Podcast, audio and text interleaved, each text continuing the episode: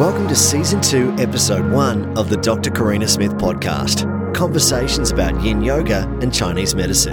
Hello, and welcome back to the first episode of Season 2 of the Dr. Karina Smith podcast.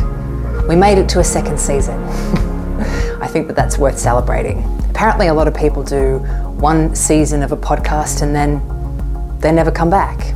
But um, I had an amazing time making the first season and dipping my toe into something I'd never done before, and I'm really excited about bringing you another season. If you're a first time viewer slash listener, welcome, and big welcome and um, thank you to those of you that are returning to come and listen to me say more stuff about yin yoga and or Chinese medicine.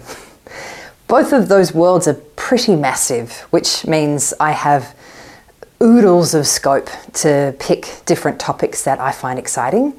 And in this season, there'll be a lot more of that. And I've got some really lovely people that I'm bringing on to have great conversations with as well. Great yoga teachers, great Chinese medicine practitioners. It's going to be well worth the listen. So, in this episode, I can't believe it took me all of, I can't believe I didn't bring this topic up in season one. But in this episode, I would like to talk about skeletal variation. Anybody that knows me in the yoga community in Melbourne, or anybody that's read any of my blogs, or anyone that has sat in on any of my trainings will know this is a topic that I'm very passionate about. And I hope that this episode helps you to become passionate about it as well.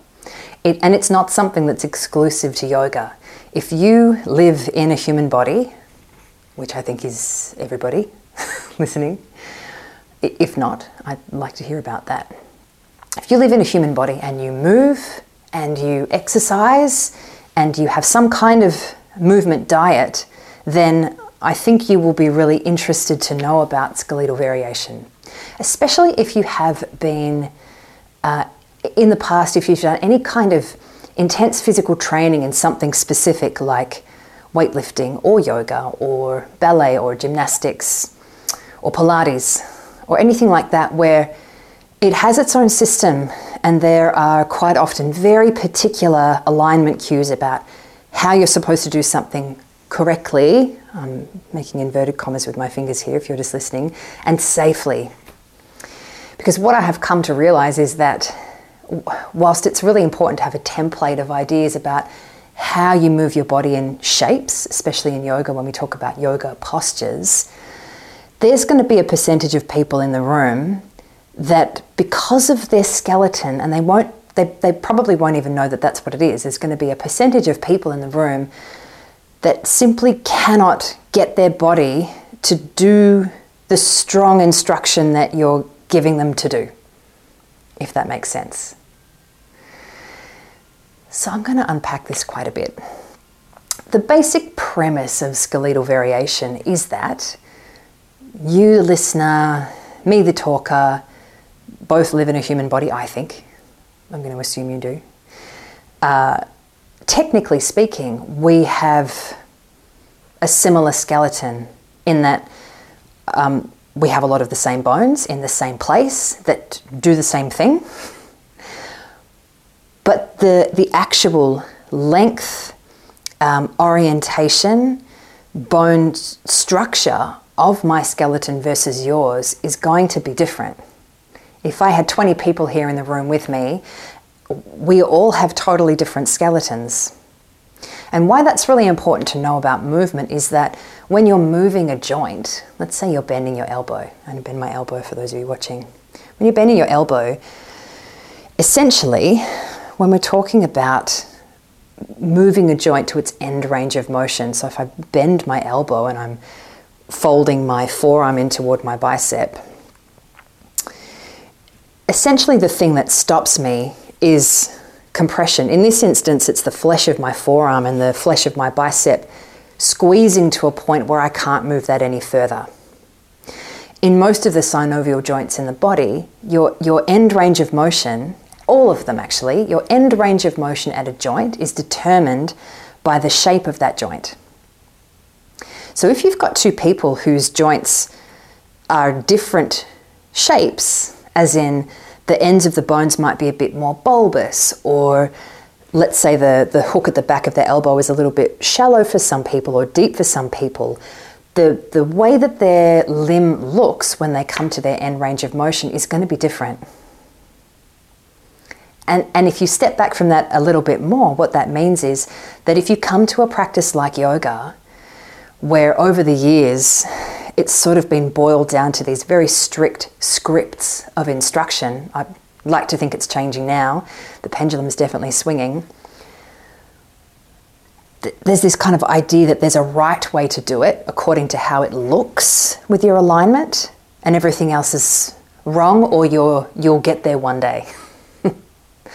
Red flag. When you hear that line in a yoga class, one day your insert body part getting somewhere here.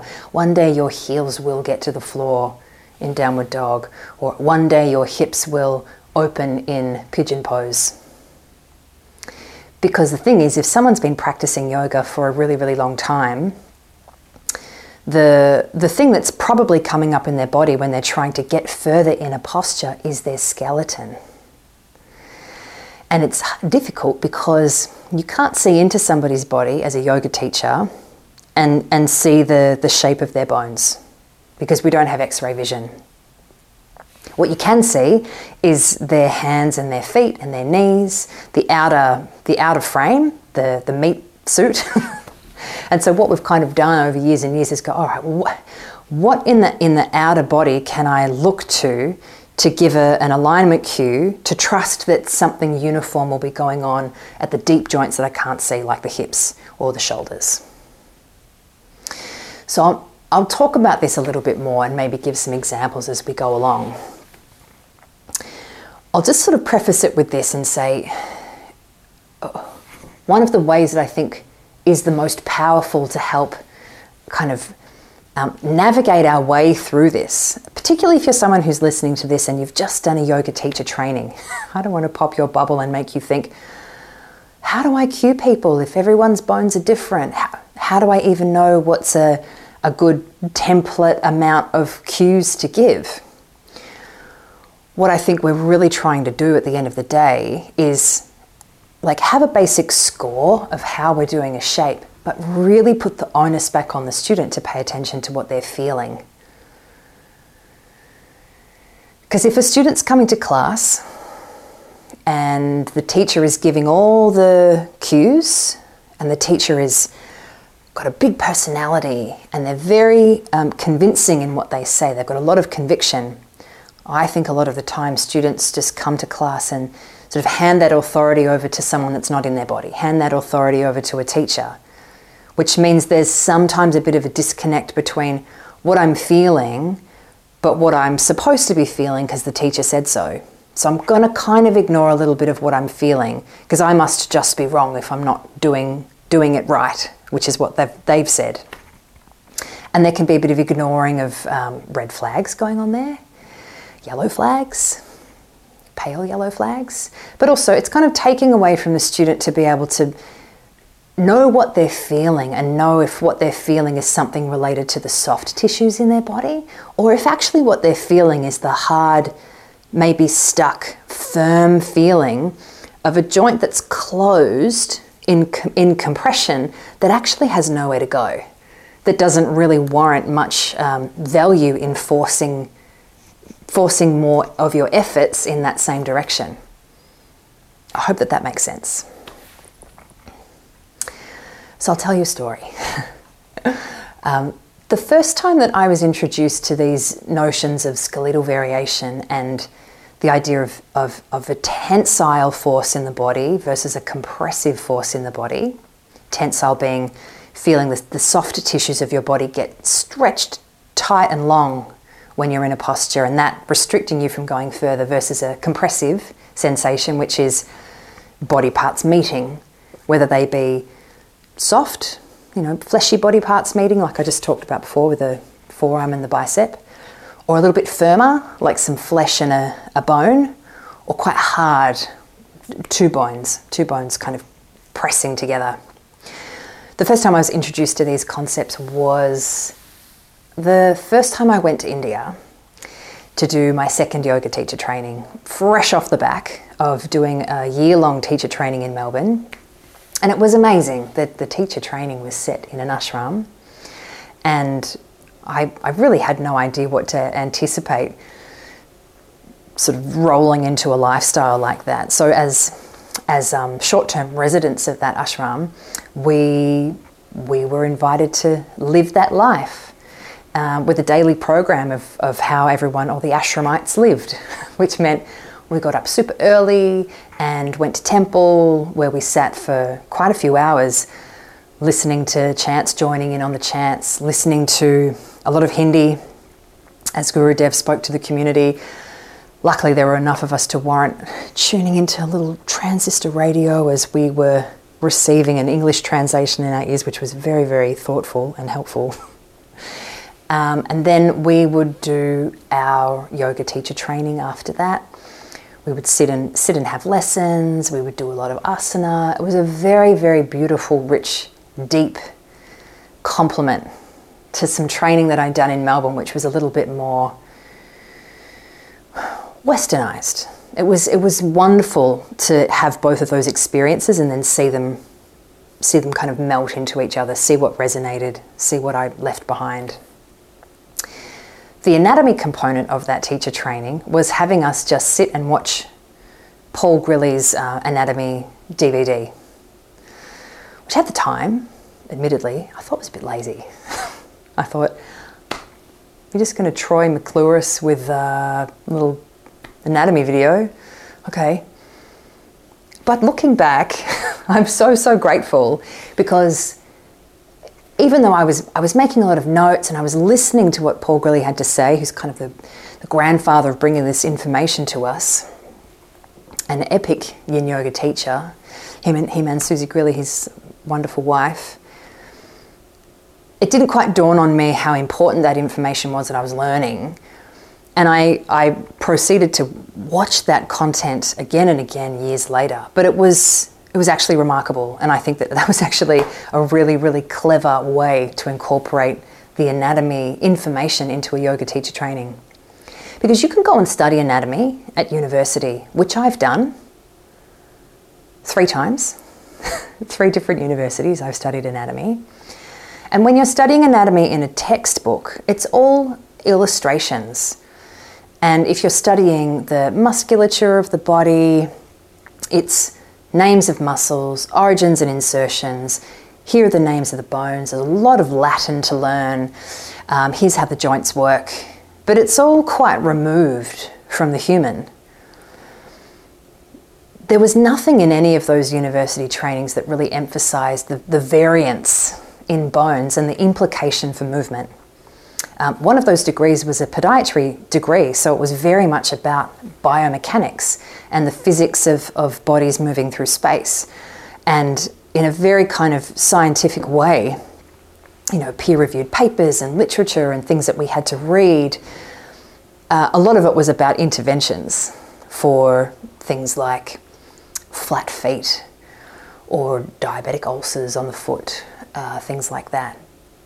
But I, I, on reflection, I think back and I wonder, I wonder if anybody that's learning that or teaching that knows about skeletal variation. Because a lot of people that I've met in yoga haven't known anything about this. And I've been blessed to have the opportunity to share this information with people that have done teacher trainings in the anatomy lectures and I love it so much because people have these extraordinary light bulb moments. Like, oh, that explains why I've been working on this posture forever and I simply cannot get my hips and my heels closer together. Oh, I've been trying to get my heels to the floor in downward facing dog for years. That's why. And actually giving them the information in the other part of the body to tell them that the reason their heels are not getting to the floor is because Maybe the bones at the front of the ankle are in compression. Or, in the case of someone who has their hips and heels far apart in, say, child's pose, their, their femur bone or the flesh of their quadriceps and the front pointy ASIS bone of their pelvis might be compressing. Or their foot, their ankle might be compressing against the floor. and what that compression feels like.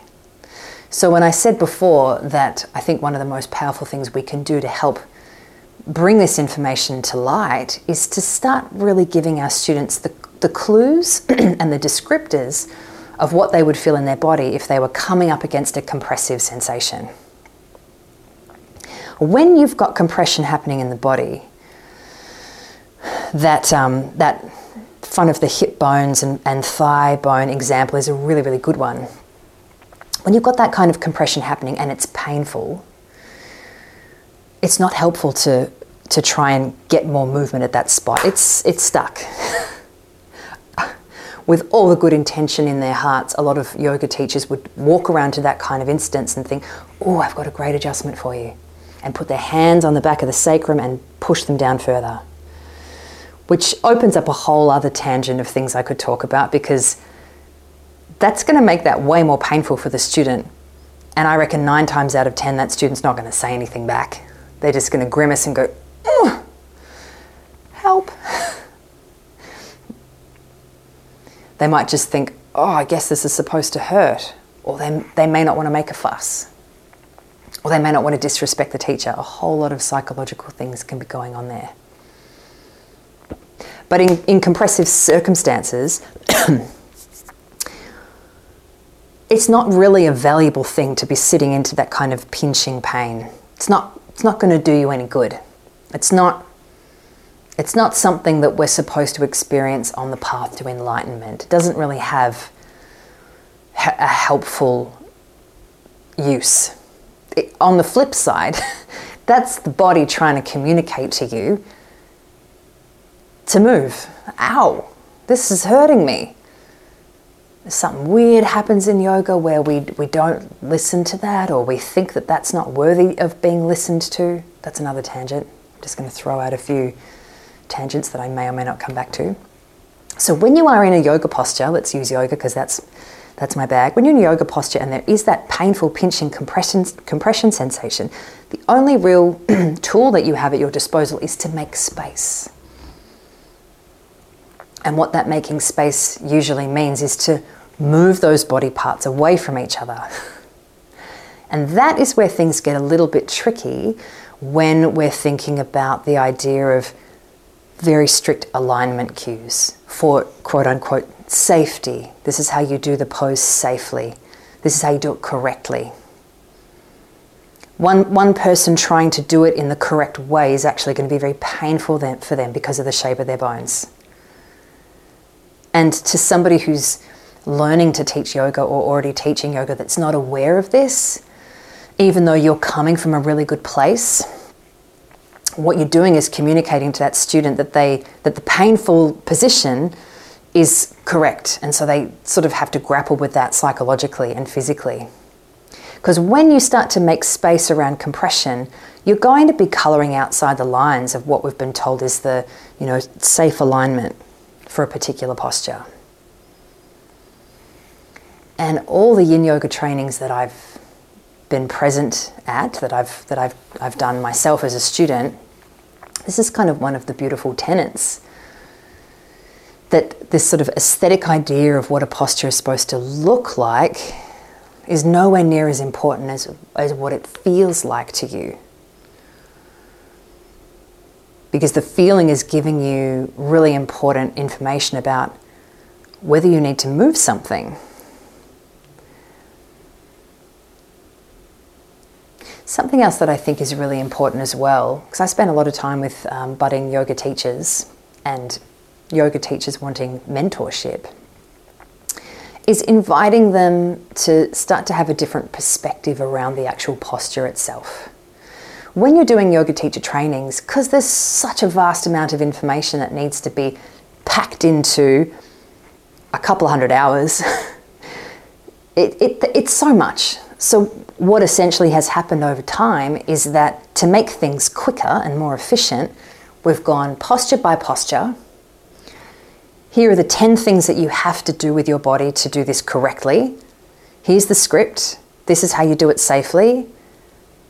Bang, stamp that, next one. There's not a lot of nuance in there or scope to kind of play with it or develop a relationship with it because we've got all these other lessons and topics. But maybe that's actually what we're supposed to be doing on the path of yoga is continuing to explore. My invitation though is to invite people to start to consider the pose in terms of its intention. Now, what does that yoga posture actually uh, have on offer for you to experience? What happens in your body when you do it? Do you feel particular muscles contract? Do you feel a particular amount of space turn up? Are you feeling any part of your body stretching? What does the pose do for you? Rather than this foot has to be at this very particular angle, this back hip has to be turned in to this particular degree, the arms must be in line with this, the biceps must be in line with the ears. Very, very, very particular cues that a percentage of people, because of their bones, will, um, it'll be skeletally impossible for them to do that.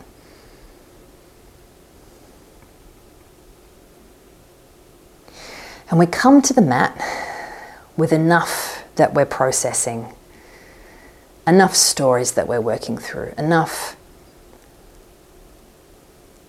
self development that's already happening or, or not. and we're sitting in a lot of pain or a lot of discomfort emotionally. I don't think it's fair to be giving strict alignment cues in that way to set up the conditions for somebody to think that they're not good at yoga because they can't get their heels to the floor or they're not good yet. One day I'll get there, and on that day, I'll be good at this. But today, I'm not good because we've got that habit of absolute statements. And what I think that invitation of um, feeling the intention of the pose can do, what I think its potential is, is to actually invite you to enjoy where you are and to cultivate more self acceptance about the body that you have. I think it's a beautiful gateway to cultivate deep self love, which is a beautiful thing. So, for example, if if we were thinking about a posture like Trikonasana, I do use this example a lot. Trikonasana, for those of you that practice yoga, it's a standing posture that builds strength in the legs. Its intention is to build leg strength. When your legs are solid, then your upper body has the freedom to move around. And we tip the body over to the side. So it bends the spine to the side, depending on, depending on how much movement is going on in the pelvis. the degree at which you bend that spine to the side is going to be different from person to person because you've got all variants up the spine as well. So I don't think it matters how far you go. The intention is that it opens the spine. So you just go as much as you want, as much as feels like you can breathe. You're not getting any pain. and you're not getting any rising panic. And you're really mindful of what you're feeling as you do it. So you're building your own relationship with the posture because that's going to feel different from day to day as well. Something we talk about a lot in yin yoga is the soft tissues of the body, you know, all of the, the yin tissues. And when I say soft, I mean that they're not a bone, but they're tough. Ligaments are tough. Tendons are tough. Connective tissue is tough. Your muscle cells are all packaged up in many, many cylinders of, connective tissue. And from day to day, depending on when you practice, the amount of pliability you feel in those tissues is going to change. So even if you've got this amazing relationship with Trikonasana, if you practiced it tomorrow morning first thing and it was in the middle of winter, it's going to feel really, really different than if you practiced it in the afternoon on a hot summer's day. Because your body is going to feel different um, due to the, the temperature. First thing in the morning, the body is stiffer because you've been laying still all night and fluid's been pulled from particular tissue to other tissue, and then that changes over the course of the day. So, when we're really paying attention to what we feel and we've been given some kind of information about what, what it means to feel certain things, that's very empowering. I think that's very empowering. And it gives the practice back to the student. Because at the end of the day, the student lives in their body, the teacher doesn't live in the student's body. So whatever happens on the mat needs to be signed off on by that student. That the teacher's not going to be there in the morning when someone gets out of bed and thinks, "Oh, gee, I really went pretty deep in that uh, that uh, dancer's pose in that hot room yesterday." Ooh, teacher's off doing something else.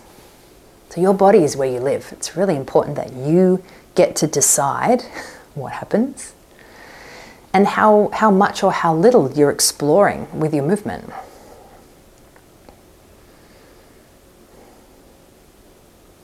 And as I said, this isn't exclusive to yoga.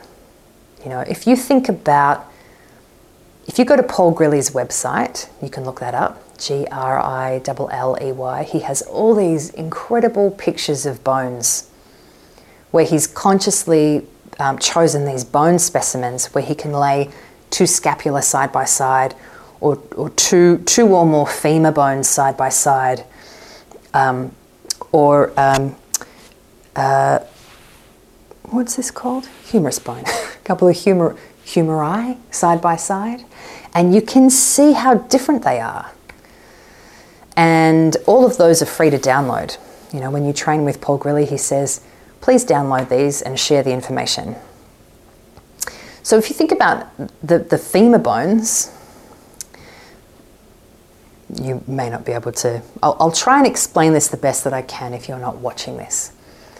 You've got a long bone, and then at the end of that bone, you've got a round head that comes off. There is so much variation that can happen just in that part alone. The head can be at all sorts of different angles. It can be sort of 90 degrees. It can be um, angled a lot more, uh, a lot more further up than that. The space between the actual bone and the, the ball, that little kind of gap is called the neck of the femur. And for some people, that's quite long. For some people, it's pretty much non existent. So just contemplate for a moment just how variable that bone alone could be. And then you go ahead and you, you take the head of that femur and it articulates into the hip socket of the pelvis. And that hip socket has got an extraordinary amount of variation as well. This is the most variable part of the body, and you can't see it. and it's so relevant to yoga and squatting because of how much how much we try and externally rotate or internally rotate or move our legs, move our femurs inside that socket. So people can have a really shallow hip socket, they can have a really deep hip socket, they can have a hip socket that's facing down or up or to the side. And the other thing is, it can be different from side to side.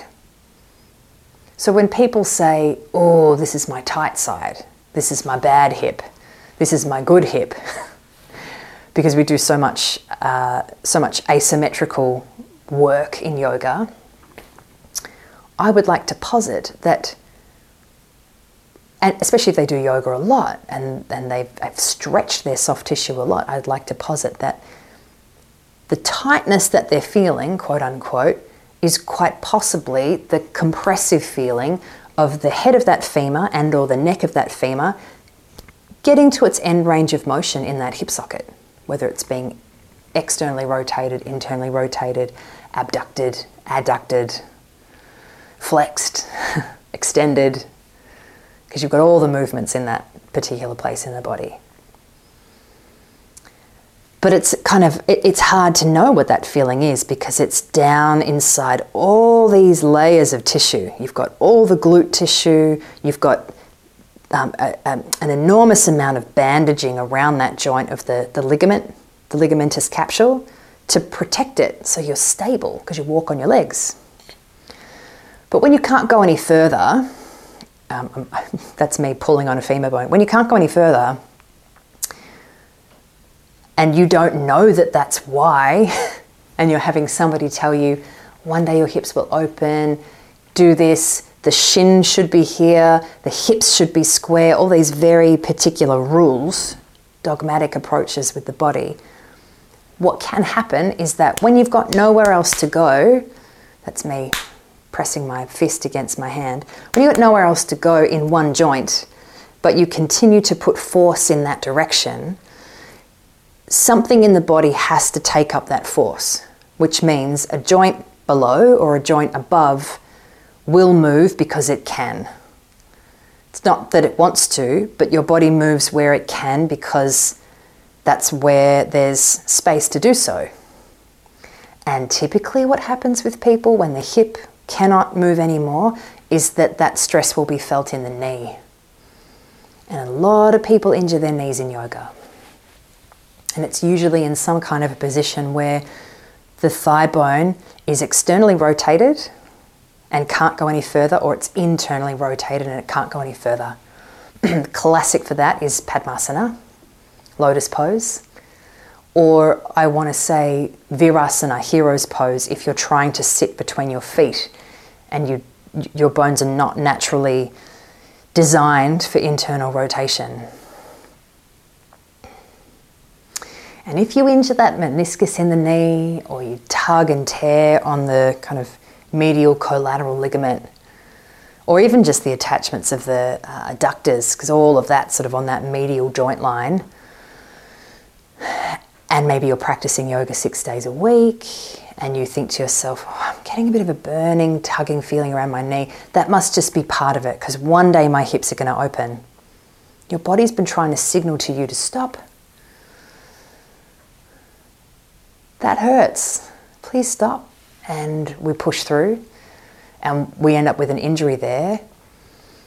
Well, there are things to be learned for sure. Injuries have always got a lesson in them, but it's it's a bit of a bummer because that tissue, that's that strong yin tissue, it's white. When you when you pull it out of the body, it's white. It doesn't have a lot of blood supply, which means if it gets torn or severed or ruptured, Oh, you'll be leaning into cultivating patience with a little side dish of frustration, maybe. And the body was like, hey, I tried to warn you. I was screaming at you to stop, but you didn't. Because, I don't know, somewhere out in front of you there was this carrot being dangled telling you, one day you'll get there. I think the other thing that's difficult about this, and it's not it's, it's no one's fault, but you you only have the experience of what it feels like in your body. So if you're a teacher of any kind of movement, giving instructions, it's really, really easy to fall into the trap of cueing to the room what to feel according to what you feel when you do it. You don't have any other reference point. You only get a reference point when someone comes up to you and says, I can't do that, or that hurts me, or I really don't like that posture, and you get a shock and think, oh, I had no idea that people couldn't do it because I can do it. And you quickly learn that people's bodies are different. And then you start thinking to yourself, well, why? Why, why are they different? How, how can I offer more options for this posture so that everybody can be comfortable? I think that's what I love so much about yin yoga is that it's not actually about the shape at all. It's about getting access to the, the body parts that are targeted in that shape. So you could do a totally different posture and still be getting access into the backs of the legs, for example, or the tissue of the back. I, I love the idea of that kind of target area approach being offered to flow yoga, honestly. So if someone's trying to do Trikonasana and they're just, it's just not a vibe. and, and Trikonasana has within it that gift of bending the spine to the side. Why couldn't they just do a different side bend? We're all still bending our spines. You know, if you bend your spine in one posture, it's not going to be bending too differently in another posture. When I was learning yoga, um, early, I, I really, I really felt that there was some kind of magic in the pose. Like Trikonasana is a special pose that does very magical things in the body that can't be done in any other posture. I don't really subscribe to that idea anymore because I think there are, uh, there are lots of ways to get access into the body. And getting that access into the body is magnificent for somebody that hasn't been able to get a stretch in their lower back, for example. And the more that I learn about acupuncture and the flow of chi in the body and meridians and thinking about prana and nadis, whatever movement that you do is moving chi and prana in your body. As long as you're moving all body parts on some kind of regular basis and you're, you're, you're taking care of your muscles and you're stretching them as well, that's helping chi to move, to move freely in the body. I think yoga's got that lovely addition of the, the, the concentration and the breath work as well. But I don't see any problem with someone saying, hey, I really, Trikonasana is really not my bag. Do you mind if I do a standing side bend? I'm like, yeah, that makes sense to me. Or Trikonasana is really not my bag. Could I do um, chair pose and work on my leg strength? I'm like, yeah.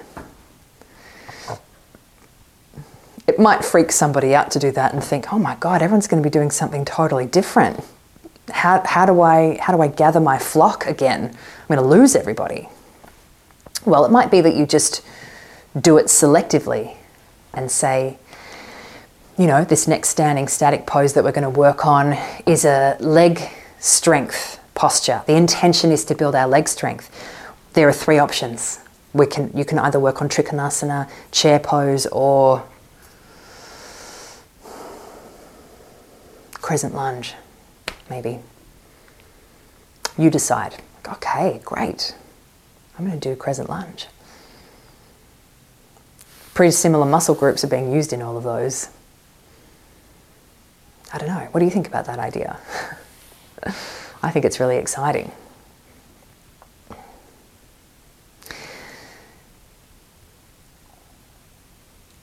This is a huge blind spot. And it's not anybody's fault because the blind spot is you can't see into the body, as I said before. But paying attention to what you feel and inviting your students to do the same, I think, is, is how you navigate what's happening in my body. What's my body trying to communicate to me? Not just now in the pose, but how do I feel uh, the evening of the class that I did? How do I feel in 24 hours? How do I feel in 72 hours? Because that is really important um, mindful practice as well. You know, what lingers in my body. Is it lingering because I just haven't rolled out my mat for ages and I'm sore? but that, you know, sort of quote unquote good sore? Or am I getting a really strong message that I did something today that, that really pushed my edge and it was too much? Maybe. Hopefully it's, um, it's enough uh, it's enough information for you to then approach that differently the next time that you roll out your mat. So I highly encourage you to go and check out those bone pictures. And whatever whatever has landed with you in this episode, to take it with you into whatever it is that you're doing next in terms of movement. It might be that you're at the gym doing squats. You might be at your Pilates class. You might be swimming. You might be going to yoga. And give yourself a really good amount of permission to be attentive to what sensations come up as your joints are being moved through their ranges of motion, particularly when they get to their end range of motion. And also give yourself permission to break a few rules. Try having your hands a little wider in downward dog. Try turning your feet out a little bit if you want to in bridge pose. You might ruffle some feathers, but um, I think that that could be a good thing. And ask yourself, what is the intention of this that I'm doing? And of this that I'm doing, what's the intention that it offers me to explore? What is it that I want to explore from this? Thank you so much for listening. Until next time, see you later. To view the show notes from this episode and to subscribe, visit drkarinasmith.com forward slash podcast. And don't forget to check out Karina's online courses at drkarinasmith.com forward slash courses and use promo code SAVE10 to get 10% off.